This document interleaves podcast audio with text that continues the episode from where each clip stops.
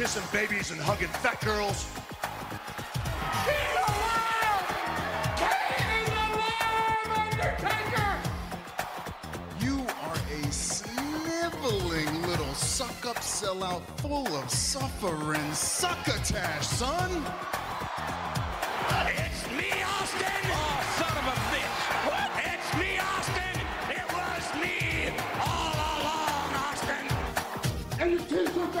Are too tight too, Billy! And you book a match with me against Ryan Keelan! Look at me! I'm a total package! I will rip him apart! I'm pissed now! Where to, Stephanie? Wrestle Roasts on ad-free shows and ATC. Welcome everybody to Wrestle Roasts. I am your host Dan St. Germain. I am here with Mr. Robert Car- Karpeles and Dr. Scott Chaplin. How are you doing today, boys? Great. I'm great, man. The doctoring is doctoring. Doctor of Desire. Um, I watched. I I think I watched on loop Jim Jimmy Gigolo Del Ray like do his little dance for like ten minutes a couple weeks ago. Anyway, um, let's get to uh the Patreon. This Monday we're doing Hell Comes to Frogtown. This movie is wild, and I actually have our schedule for the rest of the summer. Uh, July 31st, we're doing both the roast of Arnold Schwarzenegger and Bryan Alvarez.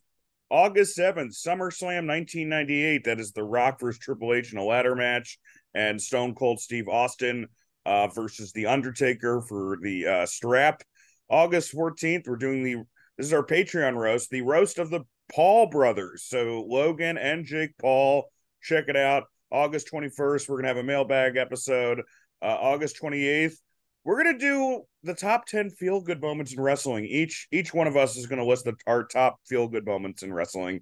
Uh, Because we're the poster children for positivity. in positivity. Well, I figure switch it up a little bit.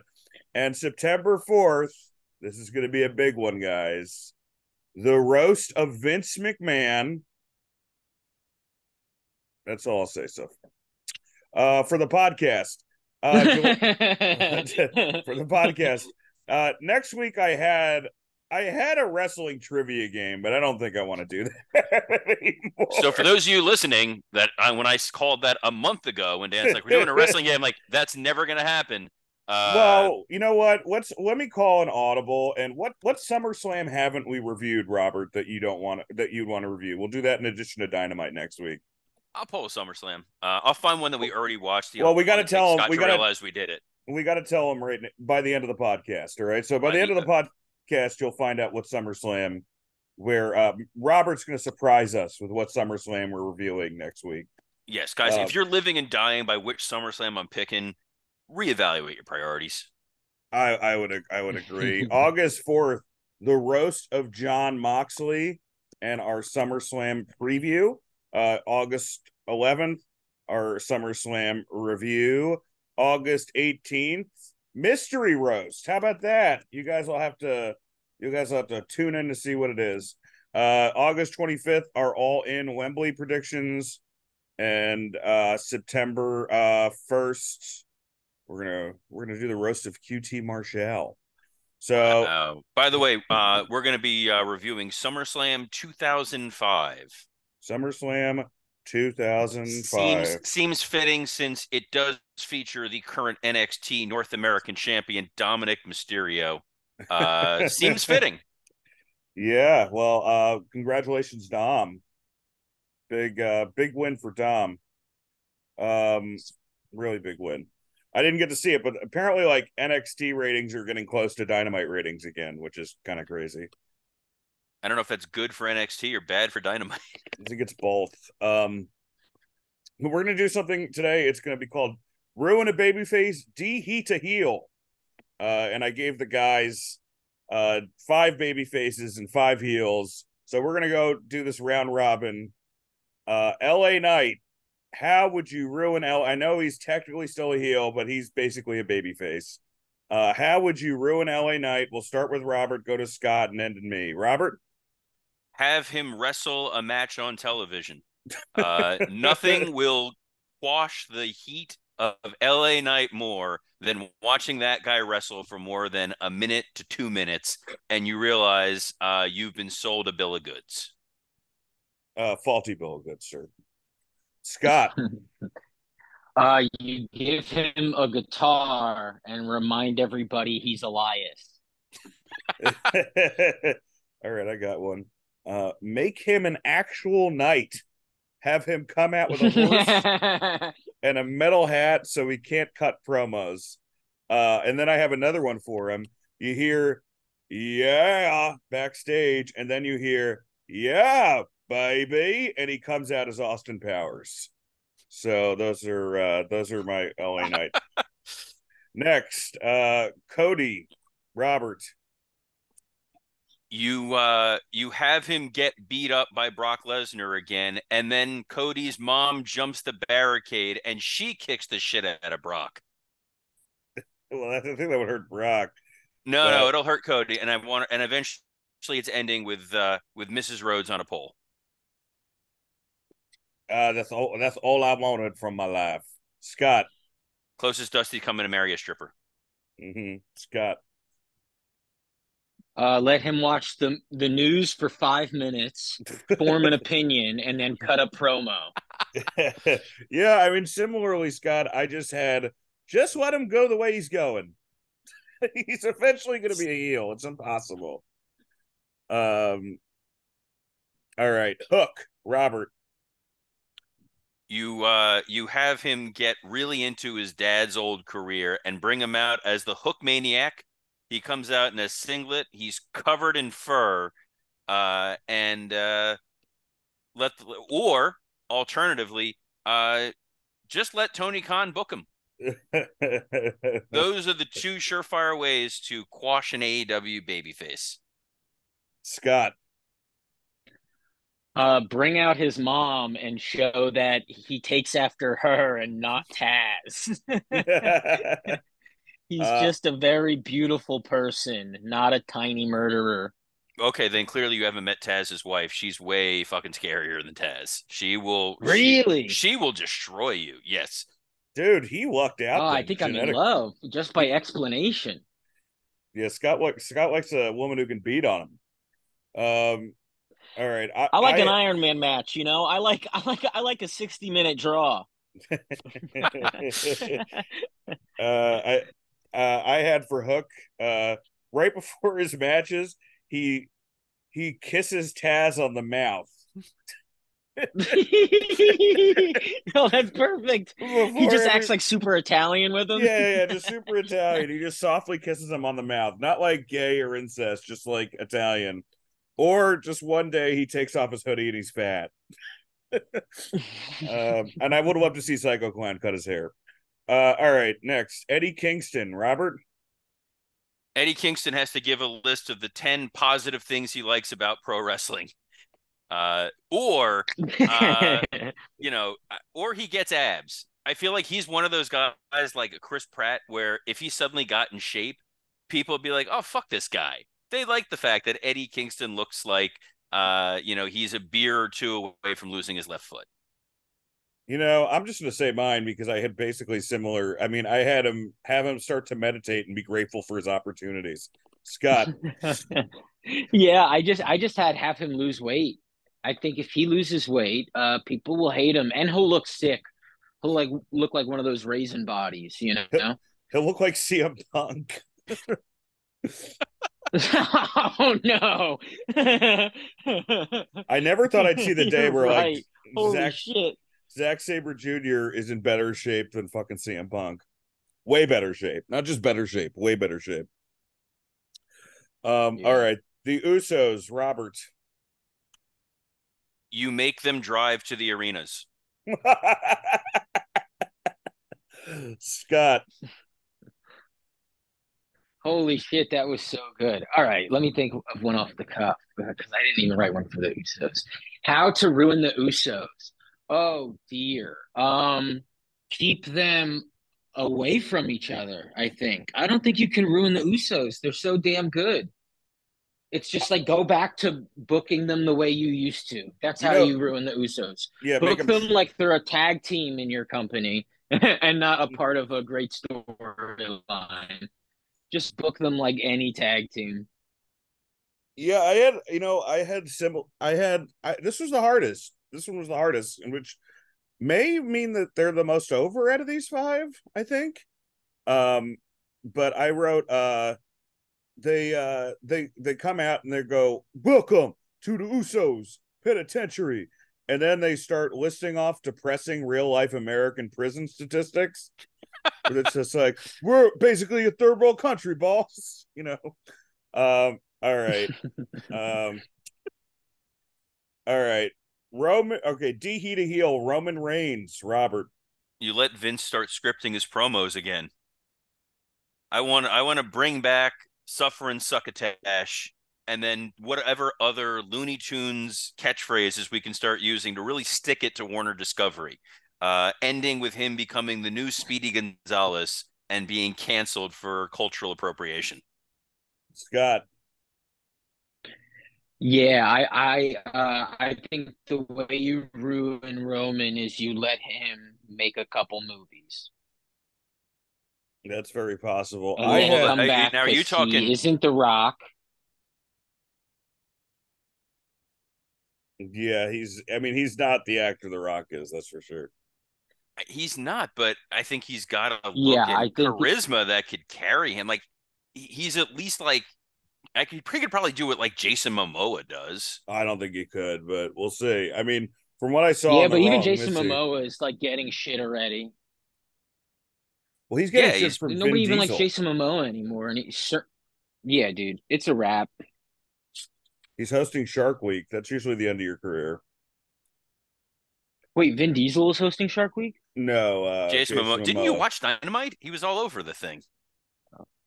And he- Oh he um, no! Well, see, so w- the way I watch it is commercial free. Well, it's not really commercial free because I get to see the fighting still, but I don't see the advertising. I think it must be like Canadian or something. Whenever I'm getting it from, but it's lovely to watch it the way I watch it. Well, it sounds Well, it better was- than the way I watch it. Yeah. It didn't do them any favors, and you have Jason Momoa on a lower third, and then Kota Ibushi on the screen, and it's very much a before and after in terms of physiques. he wasn't that. I- he wasn't. He wasn't that. But we're just used to him. well, you know, his cute. arms weren't working. Like, yeah, his arms didn't work this last year. He he like couldn't lift the bar, and that was like a few months ago. So he is uh, back sooner than he probably should be. He does. It does feel like him coming in last night feels a, felt a little bit, and not not exactly, but it felt a little bit like when Hogan used to reveal uh brother Bruti. You know, it's like I'm getting my I'm getting my friend a payday, brother. yeah, hopefully uh, Kota doesn't go hang gliding. Oh, that's funny. But I love, I love, I love Ibushi in New Japan. I did. All right. Uh, I Oh. I mean, I love Ibushi everywhere. Yeah, Scott. What do you, who do you have for Roman Reigns? I said it already. Oh, you did. Okay. Roman Reigns. He uh he teams with Riddle and he starts calling himself Broman Reigns. Then he leaves his wife for a porn star, which turns out to be Lars Sullivan in a wig. Uh next, MJF. Robert. Uh, you you have him go to Crown Jewel, and uh, he does the Hajj, and he starts wearing a burqa. I think that'll go over really really well with that uh, with that audience. uh Scott, who who who we shitting on right now? MJF. Oh, baby, you want to ruin MJF? All you got to do is let him leave AEW and sign that WWE contract, baby. It- That's It, hilarious. it, it'll work for about four months until they do not know what to do with it. Very possible. Um MJF. I was gonna say Because the, the thing about MJF is you can't. you can't what? Go ahead, go ahead. No, no, no, no, no. You what's on yours? Well, you can't you can't waste time with him and and WWE and I don't even blame them for it is like they have to kind of stall on people. And AEW does it too obviously. But um when you acquire MJF, you have to immediately push him and you have to kind of keep it that way for good or you're going to see backlash because we are aware of how good he is. That's all I'm Uh, saying. Well, they all stall, guys, but you're right about um you're right you are right about MJF. You you kind of need to push him or else it's just it feels like a failure if you don't push him. Um He's got to come in as Cody's boy. Honestly, I think that that idea, if he's Cody's friend, but it all you know that that original AEW storyline between him and Cody, just start that over. uh that was great, man. But anyway, Uh MJF, Yeah. uh I was gonna do have the fiend cut his tongue out so he can't do promos and he has to hire veteran character actor Richard Kind to do the promos. Uh who always That would, be, that would be amazing heat. you're right. You're, yeah, you know, you're right. I just watched Beau is Afraid. What a fucking great movie if you haven't seen it already. All right. Do- Is that streaming already? yeah, you can rent it. Um, I rented it. Okay. Dominik Mysterio. Robert. This is a tough one because I feel like anything you do with Dom, uh, he's gonna wind up uh still getting hated. So I think the only way to really st- legitimately the only way to really stop his heat is not let him cut promos in front of the live audience and just have them be pre-tapes because part of the fun is them them wanting to boo him. Um, there there really is there's no there's no wacky goofy way to uh to to make Dom uh less I give him less heat. He's just he's just got one of those faces and voices and presences where you just want to see him get the shit beat out of him at all times. Scott. um, you you find out he he uh he he DMs people like Velvet and Dream. Yeah, The that's Even only that way they'd still boo him. because otherwise he's golden, baby. well. Yeah. I know. well, they wouldn't let him out, is what I mean. Like, because you're 100 percent right. The only way you you you you ruin Dominic is by not giving the people Dominic. man, who would have fucking thought that, man? I even saw his action figure yesterday, um, a picture of it, and I was like, my god, it's beautiful. And I could give a shit about action figures. So yeah, impressed. uh, Gunther. Uh, Robert. No, wait, no. Uh, I I forgot to do my Dom. Um, I I say have him come out, and he uh he goes, "I'm done with mommy. It's time for daddy." And uh, out comes an AI Pat Patterson. But uh, eh, they'd still boo that. They'd still boo that. all right, Gunther, Gunther, Robert. Uh, the Imperium music hits, a disco ball drops from the ceiling, and it is the Gunther Saurus. And he Yeah, that comes out to German techno and uh, uh, like Das Wunderkind, Alex Wright, and just boogies on down to the ring. And I think that is your new top baby face in the. WWE. Yeah, I I agree. Scott. Yeah, it's tough because you want to just go, oh, ruin Gunther, put a uh, put a tutu on him, you know. But Yeah. then you go, no, he'd find a way, I think, because you know there are these guys that are just so talented, they're going to turn, no matter what you give them, into something good. Um, but you know what? Just for fun, I'll say this: you, you change his name back to Walter, because I do think Gunther fucking works, man. And Walter would look a little silly now, right? If you think about it. I love Yes. Walter, man. Or Oh. or uh, you wind up making him a stripper and then he's Pole Walter. Or yeah, make it's, fucking it's gold. It's like if Butch was like, "I'm Pete Dunne now," we we would be happy because fuck Pete Dunne, but we'd go, "Ah, this kind of is doesn't make sense to regress like that, even though that's your name and we like you." they So call- yeah, I if- think if you want to ruin Gunther, let him be like, "I'm Walter now." If they call him Walter, then uh, they could have Jeremy Strong as uh, Kendall Roy come out and you know cancel him because that was the beginning of the second season. Yikes, guys! That joke. Yikes. All right. Um, change it from Gunther to the Gunt because he's eating meatball subs again and he loses the abs. All right, next up, Don Callis, our final one. Don Callis, Robert. Uh, by well, you don't want him to be a heel anymore, so you wind up making him a baby face with the crowd by having him come out there as the new Jim Cornette, and all he does is talk about how shitty the booking in AEW is, and he I think you're giving us a preview of your review of Dynamite. You'll, no, you'll be surprised about my review of Dynamite, but uh, I think letting Don Callis go out there, like when Cornette used to do that, like that like thing where he'd stand up for like a minute on Raw and then just shit all over WCW. I think if Don Callis did that, fans would wind up absolutely loving him. Um, you could do that with WWE for sure. I think Tony will do that at some point, and he'll do it, and we'll, it'll make us like WWE more. Um, Robert, I mean, uh, shit, Scott.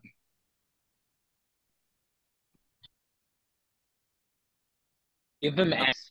And I, I don't know if he's he seems like one of those guys that whoa. Sorry, my dog is so excited. She started jumping on me. She heard Don Callis with Adams. Oh my god, she's jumping on me. Every time I say Don Callis with Adams, she starts jumping on me.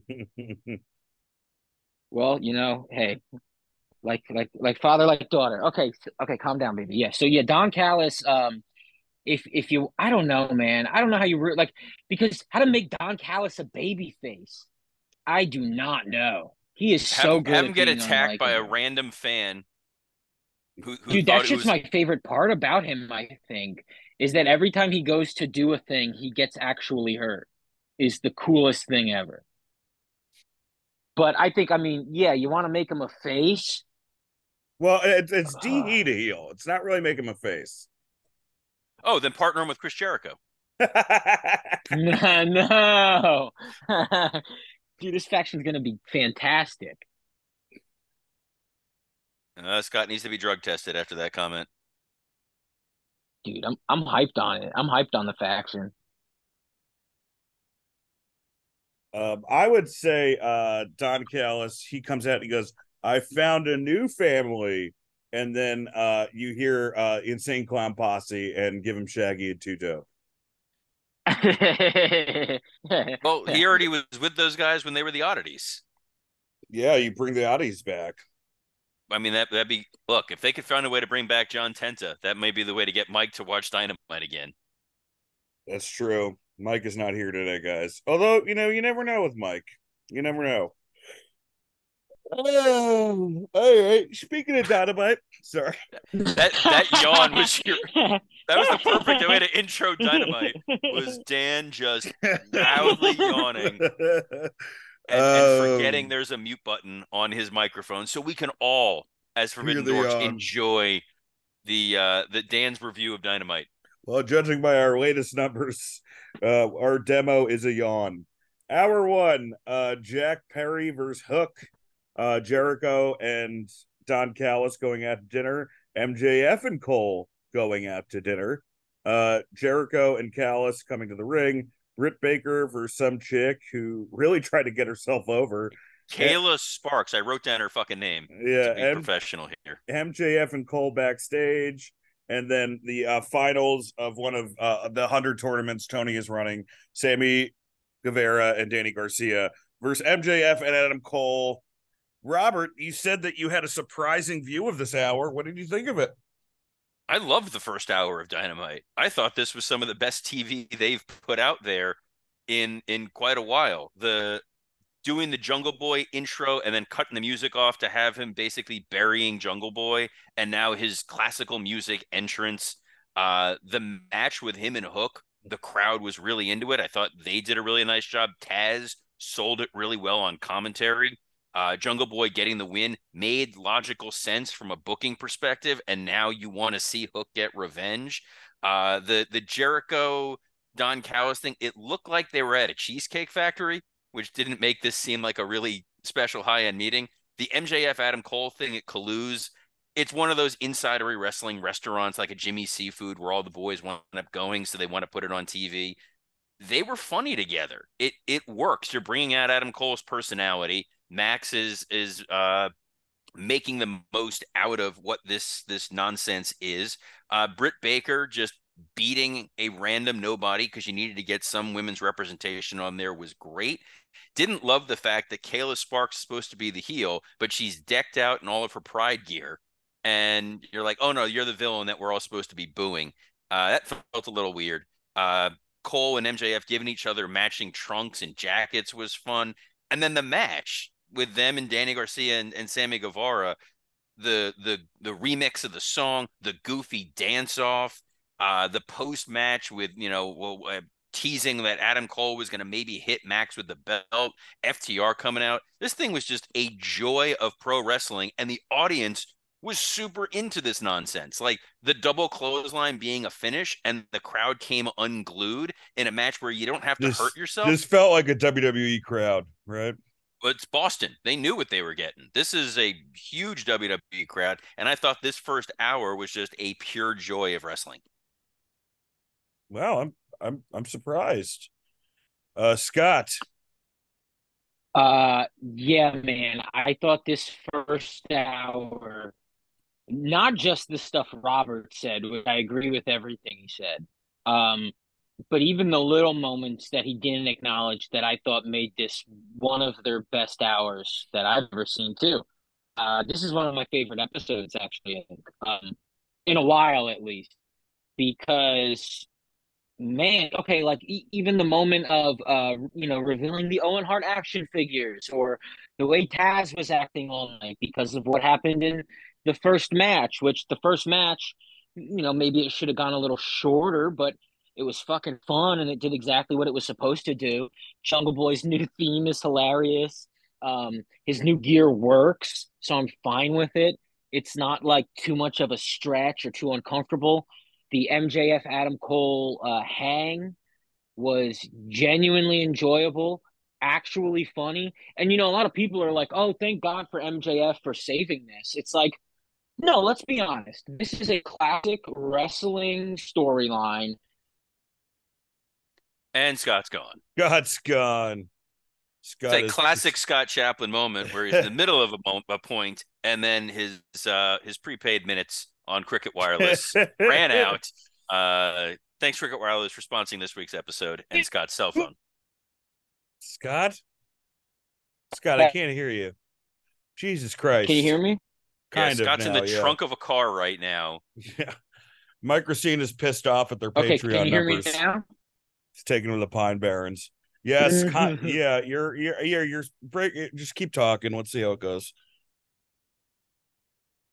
All right, I'll keep it short and sweet, but um I thought down to seconds this hour was just very very good, digestible and made it feel like a uh, like a pay-per-view card the way it was laid out, which I think they do a really good job of having nights like this on Dynamite, and it was one of the reasons we loved Dynamite that first year or two where every 2 weeks kind of felt like a pay-per-view and you'd have like two or three smaller matches and then that big match that mattered, you know? Um loved, loved, loved this. Yeah. I guess they but the forgot to book the big Adam match Cole that thing- matters.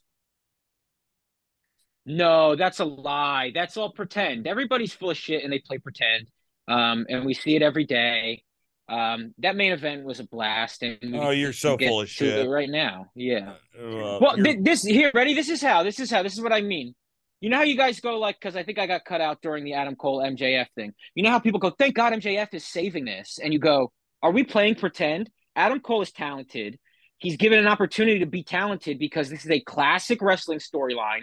I'm not including that. talent- I'm not including that. You're talking Well, to Robert. No, no, I know, but it's what I'm saying is people fall into these little like, oh, of course this is bad and this is lie. and then as you break it down, you realize it wasn't bad. You're just a loser sitting on a couch. No, no, no. Uh, it's not that. negative. Here's the deal. Adam Cole is a fantastic, bland mid card baby face in these pa- promos. He is the straight guy in these. He's funny in these, but he's not a guy where you look at him and be like, that dude is an absolute top tier main event. You're like, no, he's perfect for these sorts of vignettes.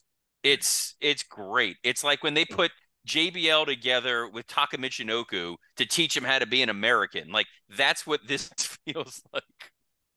This is sickness. This It's- is sickness. It's it's hard for Scott to defend when he sounds like he's calling from a prison phone. So um He's I- at the this USO is- Penitentiary. I did not like this whole episode. Um Because you're a cranky old man, Dan. Get positive like Scott and I. maybe, maybe I'm just fucking wrestling Yeah. out. Um, because you know I I did like Collision this past Saturday, so I'll say that. Um, well, Well, let's get through the uh, first hour of Dynamite before we. let- uh, well, yeah, let me give my thoughts on this. I thought um the Jungle Boy wrestled like a heel, which was good, but I thought the match was kind of boring. And I don't think it should have just been one belt shot to take out Hook because you've built him up.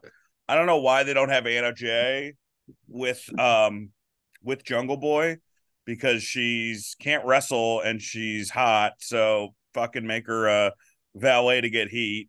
Um Kayla Sparks, like, I don't know, she was like really trying to get a shine out there. And I think it hurt the match a little bit. Um, I get it. You want to make the most out of, you know, your jobber spot, but that's not really why you're there. You know, I, I thought the I, I thought the MJF Cole stuff was good, but it was like a little ho donkey. It almost looked like it was getting filmed during COVID. And uh, General Tso's isn't spicy, as my fat guy note. Uh, and the double clothesline that they were going to use on the waiter looked terrible. I mean, MJF was good in it, and he was good later on, but I don't know, man. I just didn't give a shit. As far as the match, I mean, I hate to sound like Cornette, but there was just too much silly shit. I know we're, you know, it's going to be going to this, you know, heel turn that we're all going to hate MJF again. Um, and you know, they had the dance off, you know, because it was a sports entertainment crowd, and you know, they're kind of doing a sports entertainment angle. Um, I do like Danny Garcia's little dance, uh, but I also may be a uh, latent homosexual. Uh, the remix. Well, how did great. you feel about Max's little dance?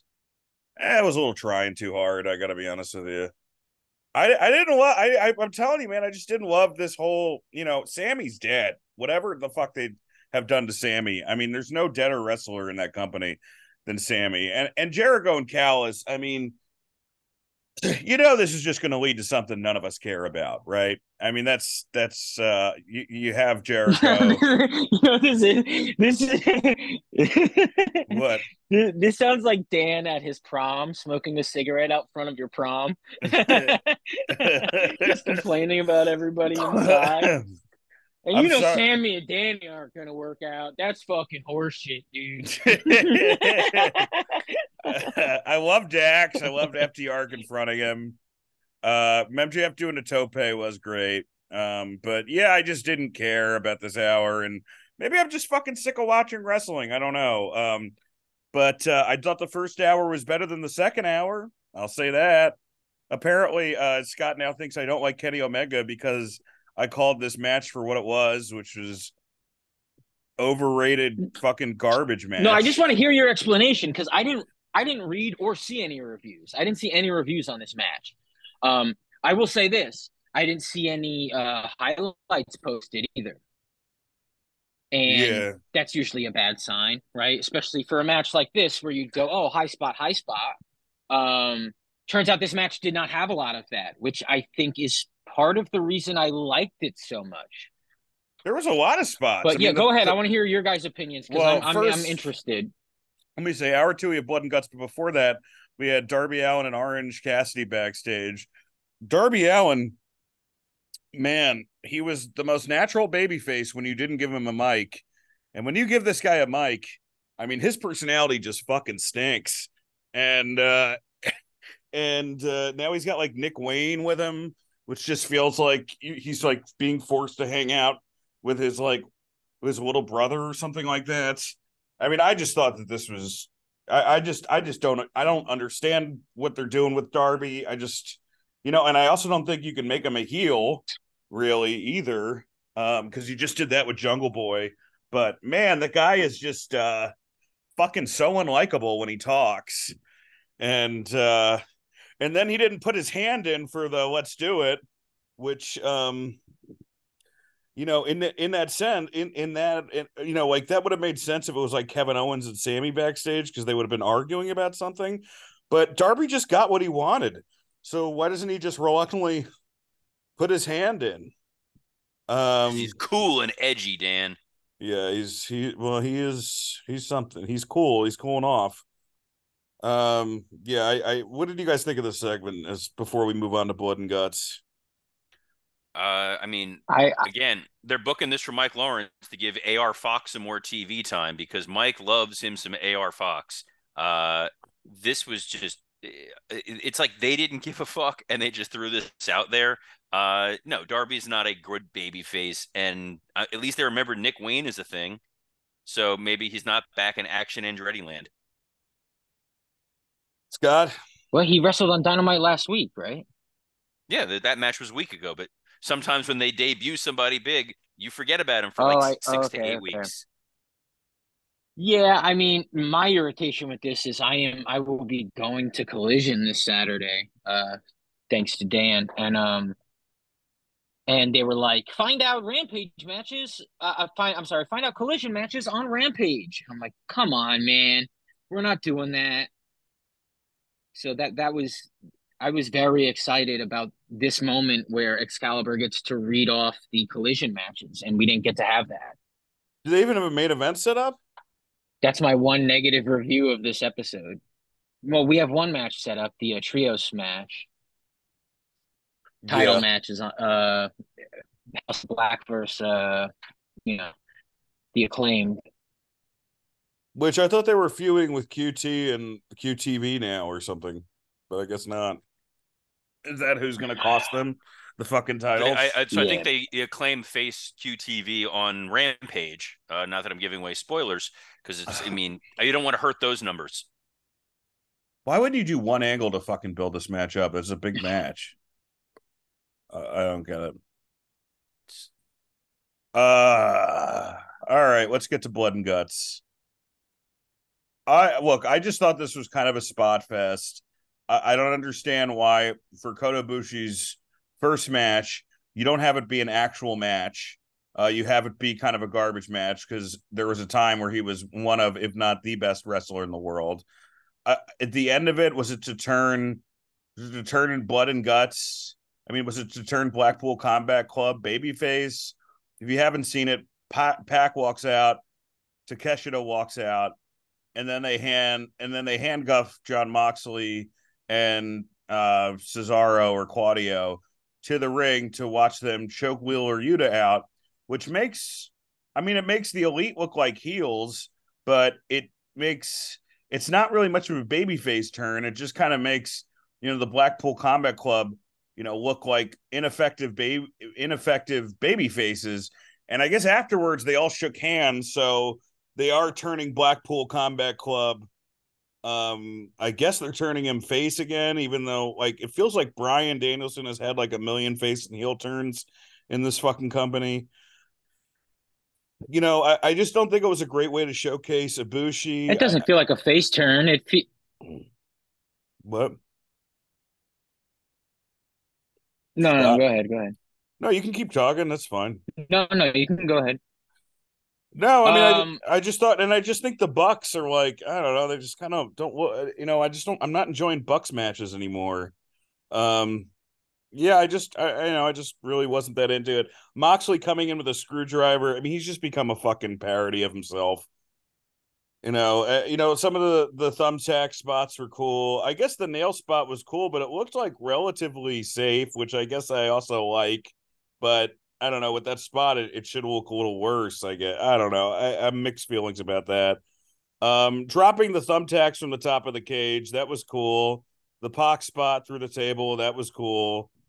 Uh, Hangman Adam Page just feels like an afterthought. He does not feel like your former world champion. You know, I, I used to compare him to you know Bret after winning the title and then losing it at nine, but they're not even doing that with him. I don't know what their plan with him is it just felt like uh just a fucking mess. It felt like guys who won't take direction and you know I, I think even kenny i could see him like waiting on spots and stuff that i usually never see kenny do which i get because you know it's a 10 person match. But um wasn't into this match. Scott tell me why i'm wrong. Um, I mean, you're you're never wrong about waiting on spots in a um in a war games or blood and guts match, right? Uh, it's kind of like an elimination chamber too. Well, even worse actually. Um, but uh, that given, I thought the layout of this match was the layout was pretty flawless in terms of entrance wise. Every entrance was exactly how it should have been. Kenny and Cesaro started. One, it's a dream to see those guys in the ring um, alone with each other. Two, like the justification they give, these are the guys who can go the longest. Both teams decided to pick them. Uh, they are the cardio guys. That makes sense. That fucking rules, right? Uh, then you have Pac come out you basically have a handicap match with Pac, Cesaro, and Omega, and it was a damn good handicap match. Uh, then you have Hangman come out. So you have this moment of uh, one, they used to be a tag team, obviously, but two, if anybody uh, if has tension with anyone, it's Kenny and um, and Hangman.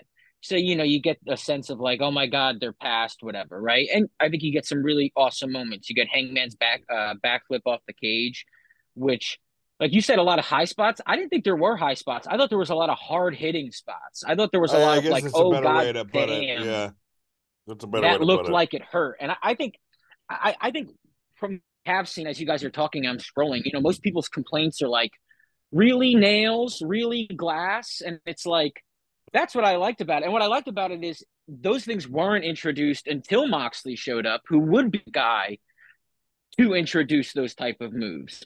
Who uh, would be the those guy to ruin a match? right? then the uh, but it doesn't ruin a blood and guts match. No, it's fine. I was fine with that. I was fine with that. it didn't look dangerous. It it looked uh yeah, it looked devastating to me. I mean, my biggest issue was they didn't move it to the side of the fucking ring after a while. So finally, when you have Kota doing a dual team, a goddamn block of nails is in the way, so Kota can't do it and he botches. I will say this, you know, Kota comes out, he's pale as fuck, he's pudgier than you've ever seen him. That doesn't help, but at the same time, you have to remember he's injured, you know, um, or was injured. He did, he didn't get a huge. He didn't get a huge. He did a not get a huge reaction at all. I thought. No, but like I told you guys in the text, they thought he was uh, the guy Mark Wahlberg uh, hate crime. So that's all that was. It's the same reason they had MJF and Adam Cole attack a, a, a, a fucking Chinese restaurant worker. Um, they uh, they don't like what they don't like over there. But uh, but also, you know, you say this isn't the way to present Kota at first, and unfortunately, it's like the only way you can present him. Um, he I for, I forget what he broke or tore last year but he was unable to lift the bar. Like this February, he was not lifting the fucking bar. Uh, he fought, I think, Joey Janela soon after that. You could tell he was hurting. Uh, so to put him in a 10 man match where he doesn't do much, he doesn't do much in this match, does kind of preserve him. But at the same time, you go, hey, Tony, maybe they don't pull the fucking gun on him yet, though. You know?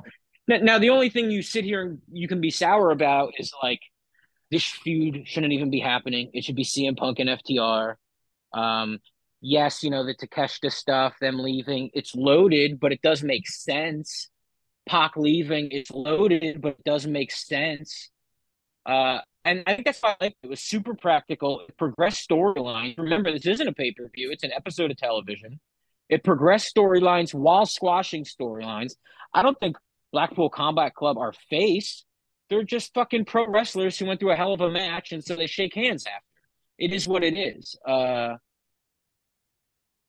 yeah, I don't know. I just thought there was a lot of a lot of awesome moments. Now, here's what extra sucks about it. Uh, it's such an important match where guys are killing each other, and you have commercial breaks because it's on TV. And I'll never get over that. That stinks. Uh, but the way I watch it, I don't see commercials, but you do see the lull in activity, which makes it not as great of a match. But that's it, man. Robert, what did you think? So, look, I, I think up until Moxley went in there, this was booked properly. I, I agree with you, Scott. Starting with Claudio and Kenny made the most sense. Pac coming in for the two on one because Pac's whole reason for being here was he wants revenge on Kenny Omega for breaking his face and sidelining him for they say they hadn't been on TV in seven months. Uh, Hangman evening it up and doing Spirit of 76, all that stuff, you're fine. Moxley coming out there with the screwdriver is in character for Moxley. But then you're giving the fork to Claudio, and you're like, all right, we're, we're getting a little like it's a game of clue.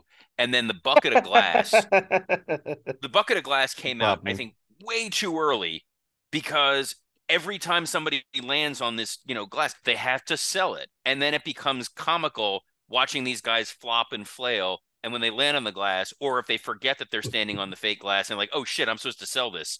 Uh, that it's just an element eh, that you don't need that early in the match, especially because you know you're going to bring out a bunch of other shit later on. Like it could have just been Moxley with the screwdriver, and that's enough.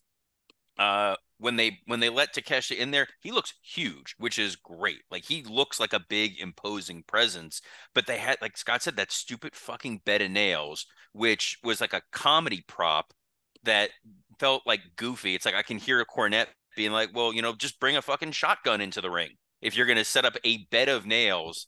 Uh, like it's a medieval torture Bring, device bring that fiend hammer in. bring the fiend hammer that should have been the next thing they used uh, and then it was in the way it was it was cumbersome but the way you set this up where kota's your last person it should have been kenny in peril like on the bed of nails and kota runs in to make the save for the for his golden lover partner instead kota comes out for a pop that does not happen which is awkward and then slowly like fights yuta and then eventually makes it into the ring i think if he would have ran into the ring saved Kenny from the you know crucifixion on the bed of, of, of nails, that would have been a better way to introduce the guy. Part of your problem here is they just threw way too much shit in this match, and the crowd, because it's a WWE crowd, it's a Boston crowd, just stopped paying attention and they started chanting, "We want tables" at a point where all of the elite had all of the Blackpool Combat Club in the turnbuckles, and they were all going to do like you know, simultaneous 10 punches or whatever. Crowd didn't give a shit. They're like, we want to see tables. And then when they brought the tables, I was like, we want to see fire because they want to keep escalating and escalating and escalating with talent that, quite frankly, is too good for this kind of. You don't need the garbage match for these guys. And if this really was to, to counter Scott's point of like, well, it's a TV thing, it's like if Blood and Guts is supposed to exist like War Games, this is the big payoff for this heated feud where all that matters is winning and Pac just being like, "Oh, uh, Claudio, you know, accidentally uppercutted me," when we know why it happened, and he's just like, "Fuck you guys, I'm leaving." Like this doesn't make any sense in their own world because his whole mission was, "I want revenge on Kenny," and then he's just like, "Fuck it." I did like Don Callis pulling Takeshita. I like this idea of like, all right, this is a losing battle. Let's fight another day and go. I can see why the finish made it feel a little weird with the, the guys are handcuffed and they're choking out Yuta.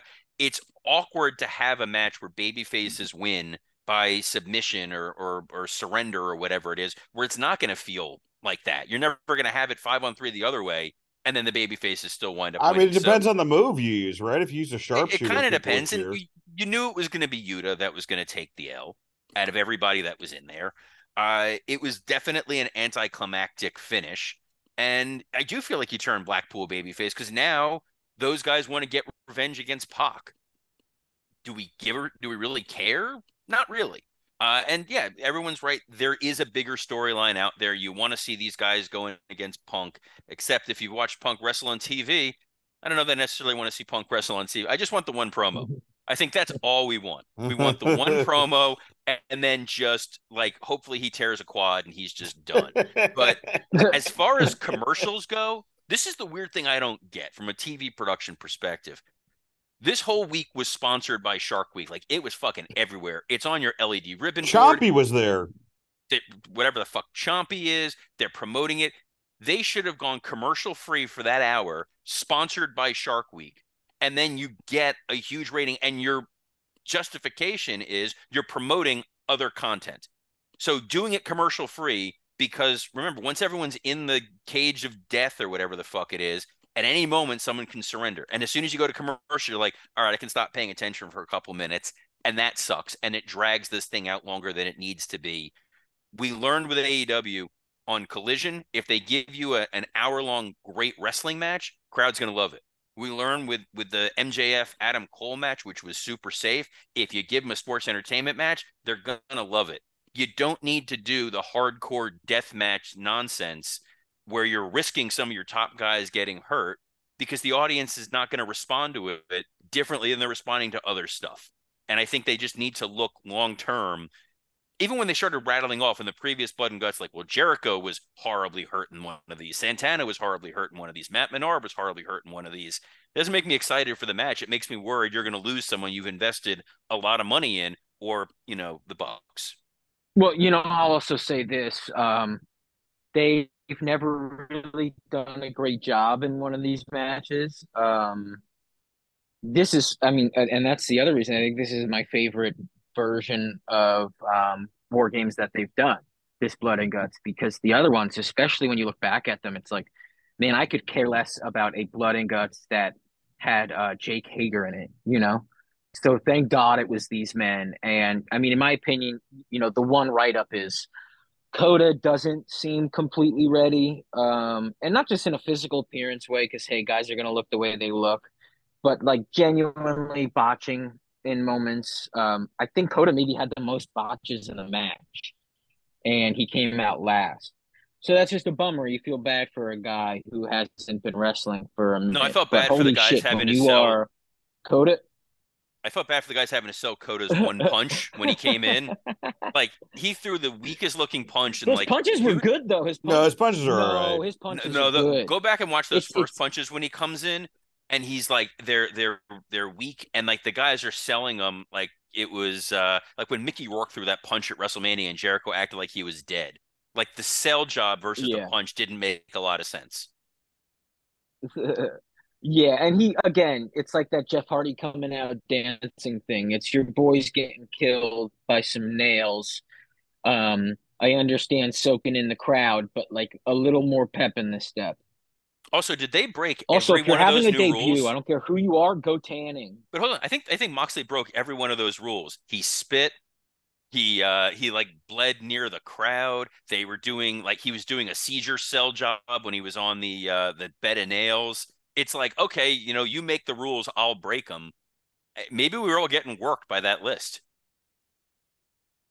Yeah, or they just don't respect Tony's authority. Yeah, it Dan, that's not true. There's no one Yeah, more well, I heard you respected in do- wrestling you- than Tony Khan in a cowboy hat. hey, how great Dax being like uh next time play our music into the camera. Hey I Tony, love next that. time play our music. We're that the was my highlight of the night. So for fun. sure. Yeah, more of that. That is fun. They're the best tag team in wrestling. Those guys. You know, Oh God, no doubt, man. especially because the Bucks. Like, what the fuck happened to the Bucks? Can we talk about that? Yes, they're how I've Come always they said they are. No, they've had what great are we matches. talking about? They haven't been in what tag matches? What tag matches have they been? Yeah, but even year? their shit- their shit doesn't look look at good in the them and ring, they man. were good. Their their shit doesn't look that great in the You're ring. right bugging. anymore. They were great in this match. Yeah, Ugh. Dan, you're bugging. They were great in this match. I guess I'm He bugging. is. They were great in this match. Spe- Uh, You had like you were like dealing with Dorito dust at the moment. hey, it was White Castle onions, great. asshole. Um, By the way, Dor- yeah, I got I got onions on my fingers, so you can't enjoy a blood and guts match.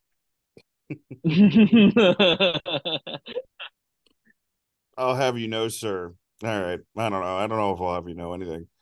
Did everybody see? Uh, since we have a little bit of extra time, did everybody see the uh, Dark Side with Abdullah the Butcher this week?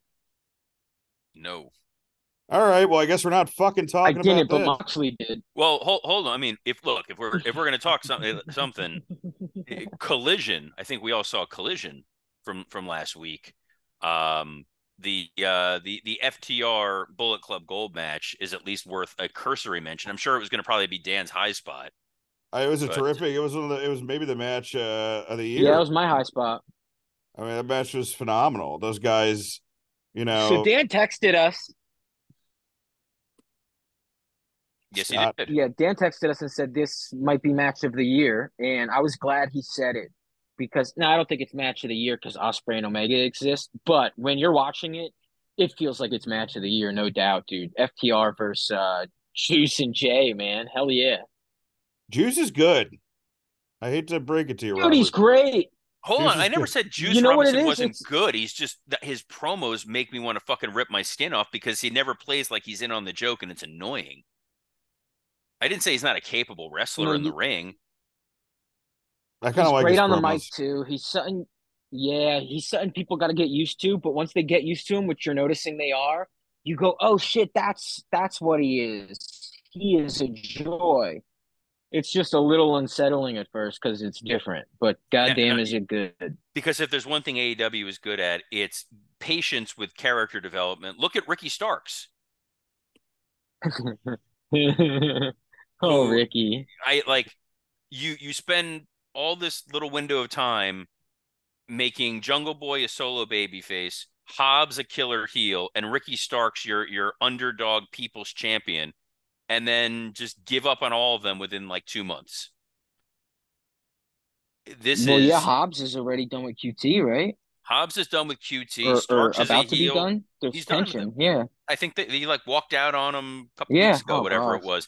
It's just it's weird because you're trying to get fans invested in in these characters, and then you pull like a WCW and you're just like, oh, let's change it. Like it's very Vince Russo-y and not in a good way. Uh, not that there is a good Vince Russo way, but this is definitely not a good way to get these guys over. It's like give Ricky Stark some time. They've only done three episodes of Collision. They're putting him up there as one of the top faces on that show, and now all of a sudden he's a heel. It it just feels kind of goofy. Did you guys see uh Triple Mania? at Yeah, all? I'm all for correcting errors. I did, man. I did. I uh, I really enjoyed um Omega versus uh, Vikingo. I didn't think it was better than the Dynamite match, but I did like it a lot. What's Um, better than Better than QT in an ambulance? You know, Dude, QT's ambulance match was fun too, man. Holy shit, right? it was fun, but it's weird moments like seeing him in that- that match, man. It's weird seeing him in like a in, in a blood feud. in like it's a like high seeing- stakes match. Yeah. You know, it's like it's like seeing Jim Varney when he's not earnest. Like something just feels weird. Oh my god, That's dude, you're ex- right. Yeah, it's him in Beverly Hillbillies. You're like, wait, what? He's Jed? yeah, I didn't think. I mean, that's the only thing where it's like, what is like QT like a hardcore icon right now? Like, how did this happen? Well, Hey, dude, he stole, he's in he a stole Matt he's- Cardona's gimmick. he's get, he's in a fatal four way at the next uh, Triple Mania. That's who QT is, man. QT is a poor man's Matt Cardona. Dude, what if he's like the the right Tommy Dreamer? Like he's the like he like he's like course corrected Tommy Dreamer. Like if Tommy Dreamer did love a woman and kids and not just the idea of what wrestling is to a 12 year old. Robert gets suspiciously quiet on the Tommy Dreamer jokes. It's one, it's one of three, one of Robert's three friends in wrestling. Hey, Robert, None has any listening. has anyone unfriended you because of the show? Uh, no, Oh wow. no. People they they, they generally get it. Um, and those who have listened enjoy what it is that we do. So they Bang, they bang. all they all understand the spirit of of our conversation that we all deep down just love pro wrestling and everything about it. And it's there's never anything wrong with it. And sorry, what was the last thing I was supposed to say there, Scott? It's dope. It's all, it's all dope. Uh, it's the best. In fact, let's do let's just do high spots. We don't even need low spots this week. well, that's a great transition, Robert. What's your high spot and low spot this week? My high spot uh is a is a kind of weird high spot. It was the uh the Viking rules match from Raw, just because I thought for sure this was going to be my low spot. Uh, they put a, a half of a Viking ship attached to the ring. They put a bunch of stupid shields. Uh, they put Titus O'Neil on commentary. I'm like, this is going to be absolute dog shit. And Alpha Academy and the Viking Raiders pulled out a really fun, silly, hard hitting match. Maxxine going through the table looked good. The whole thing was just a hell of a lot of fun and reminds you that occasionally when they do goofy, stupid shit, man, this is uh this is a lot of fun and an absolute blast. Well, I didn't watch it because I value my time. What's your uh, low spot this week, Robert?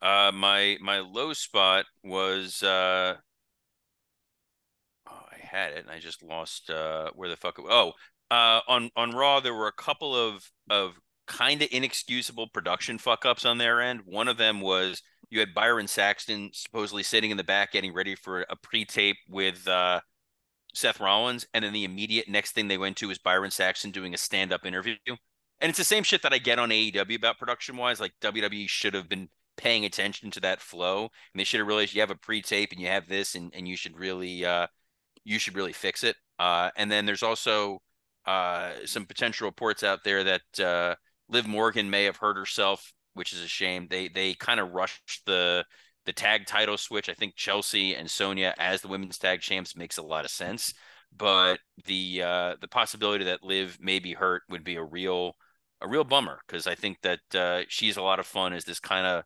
little firebrand thing that's attacking Rhea when you want to see Rhea and Raquel. So I did- my I, I spot low spot. I did like that Finn Seth segment, although you know you got to have Finn win at SummerSlam, right? Because you had him lose against Edge, you've had him lose a bunch against Seth. What else do you know. So, well, you have Priest out there with the briefcase. So, So it's the the drama title on him of right now. well, that's why they put so they put the title on they put the North American title on Dom. So Dom has a belt. Rhea is the women's champ on Raw, so she has a belt. Priest has the briefcase, and then the leader of Judgment Day, Finn, doesn't have anything, and he's going for the title. So either Finn wins the title, and then Priest cashes in on him, or Finn doesn't win the title, and it's like, well, why the fuck do we need you? Um, Mm, oh my my fun. other my other low spot is uh it's I mean I'm, I'm proud of the guy, but it kind of I would have liked to have seen it. Uh, Eric Young had signed back with the WWE, and then when he found out about the Endeavor deal and that Vince was back, immediately asked for his release. And they gave it to him. He showed up on Impact. I'm happy for him. Happy for him being an Impact. It's just kind of I think he would have been a hell of a lot of fun as potentially part of Judgment Day or just something. Well, they're He's a great apparently they're bringing the Wyatt family back, and he was supposed to come with them. Oh, okay. So then he was spared. He was spared the uh being being part of whatever the fuck's going on with the I Wyatt guess it's family. going to be but- Bray, Joe Gacy, and Bo Dallas. Now that's the new Wyatt family. That's uh, Oh, gee. Okay. you know, I'll give that a uh, I'll give that an OG. Yeah, I mean, you know, Bray is uh in a lot of ways Bray is the CM Punk of WWE, you know, where he Oh, comes he's not back. that out of shape. he comes back, he comes back, everybody's excited, and then you see him have a match and you're kind of like, ooh, I don't know. Yikes. Um Hey, wait, by the way, because I'm going to forget, and it, it is a slight high spot. We'll get into my high spot. So here's one slight high spot. Um, MJF. we'll just stay on you, he's dude. High spot, low spot. Yeah, yeah, we'll stay on me. Yes. So, so this is I got two high spots, I guess. One slight high spot because I don't know if you guys mentioned it. Um, when MJF is drunk uh, on Dynamite in that segment when they're out to dinner, and he says that there was ninety nine thousand people watching him in Sasko, whatever the hell Yes. um, on Collision because like no one was in attendance for that show. Um, I loved that. I thought that was fun to acknowledge that. I like that a lot. Um, but my other high spot man was you know this last Saturday when I got to watch um, versus Vikingo. I got to watch FTR versus uh, White and Juice, and to wake up the next morning and watch um, watch the G one which uh what it was like the second night of the G1. You got to see Eddie Kingston win. Um, Have you I think seen Eddie any more of the Kingston's on a winning G1 streak no? right now in the G1. Like, uh, I've seen bits and pieces of it. I've read results for you know everything. Um, but you know, I watched Ospreay's first match, which um, you know, spoiler, I guess if anybody cares, but it's already out there. But he lost his first match in the G1. Idea being he's kind of selling injuries from the Omega match that he won, just like Omega was selling injuries in the Vikingo match uh, which he also lost against Vikingo. So just like a lot of really cool, fun, fun wrestling happening in the summer, uh, which you forget happens until the G1 rolls around. Um, and then my low spot is uh, they're, they're, they're trying to keep uh, trying to keep a free man caged by arresting my man Teddy Hart his his car smelled like weed, which is just how some cars smell now. Actually, they come like that. well, Uh, no, he, he so had ecstasy on him. He had ecstasy. Well, some cars come with that too. It depends. It might be a hybrid or something. Goodbye, Teddy Hart. Uh, should we should we like uh, as our one charity for the show? Should we have a Teddy Hart pledge drive and just like a Teddy Hart uh, GoFundMe to get him out of jail so he can come and kill us finally? Oh, dude, a, a bail fund for Teddy Hart, and every time he gets locked up, he gets bailed out, would be so ridiculous and possibly dangerous to, uh, you know, the women of uh, whatever county he was arrested in. yeah, hopefully those cops check the trunk. That's all I'm. That's all I'm hopeful for. Should I be worried we're mentioning Teddy Hart and I hear dogs barking? no, Teddy. Teddy, Hope did, it's- we hardly knew ye. No, we know way too much of ye. Yeah, we, we do know way too much of you. I actually have, you know, I know I've been kind of sour on this podcast, but I do have a bunch of high spots. I, I read the Vince book. I thought it was really good. It it, it kind of like, you know, rushes as soon as it gets to the attitude era, but um, you know, I forget who's the writer, but shout out to her. Uh I, Uh, I got Fight Forever. The AEW gameplay is is super fun. Um, it just reminds me of No Mercy. You know, the storyline is for the for the uh campaign is kind of dog shit, but uh the, the the gameplay itself is super fun. And if like you're new to wrestling games, I, I would suggest Fight Forever over 2K actually, even though the 2K graphics are beautiful, and if you know, you know, if you know the controls and you're like a real mess wrestling like like die hard, probably you like 2K a little bit more. But as far as if you're a casual, I, I think you know you can't go wrong with Fight Forever. Um, obviously FTR versus Bullet Club Gold. I, I really, I think I liked it more than Omega Ospreay, which I know is crazy. That's awesome. I like that. Good for you. Yeah, no, I, I did, I dig it. It, it just, it just felt to me like I think I even liked it better than their matches with the Briscoes, man. And and I was, I was happy to see, you know, people, you know, Jay White and Juice have been taking a lot of shit, sometimes from hosts of this podcast. So it, it was uh, it was nice to you know I've always been on the Jay Lethal train, and uh, it was nice to see those guys. And I think you know my another high spot just Chelsea Green, man. She stuck it out, dude. You know this this lady, you know she was in WWE for like a cup of coffee. Vince got rid of her. They didn't ever see what she could do then she went on the indies. She made a name for herself again and came back and is is generally you know like a, a high spot of raw now you know? And um i think they should keep those titles on them for a long time especially because you know ronda's leaving and you know liv is injured. And, and i also think like liv's won the tag titles enough now that it doesn't really do her any favors. Um also when samantha irvin announces her on Raw, it's a blast. Like she's the only person that gets a different vocal inflection than everybody else, and it's really funny and it's helping to get Chelsea over. Yeah, she's she's she's a blast, man. Her and Cardona, you know, like you know, never has a wrestling couple done so much with so little in a lot of ways, you know. Um where it's like, you know, they just keep I mean, Cardona just keeps it's like, yeah, I'll dress as the Undertaker now because everyone loves the Undertaker and that'll piss everybody off. Um, I think he should start doing Kenny Omega's gimmick and just wrestle like really basic moves to piss everybody off. Um, my low spot was, uh, you know, surprisingly, it wasn't the stuff I criticized on Dynamite.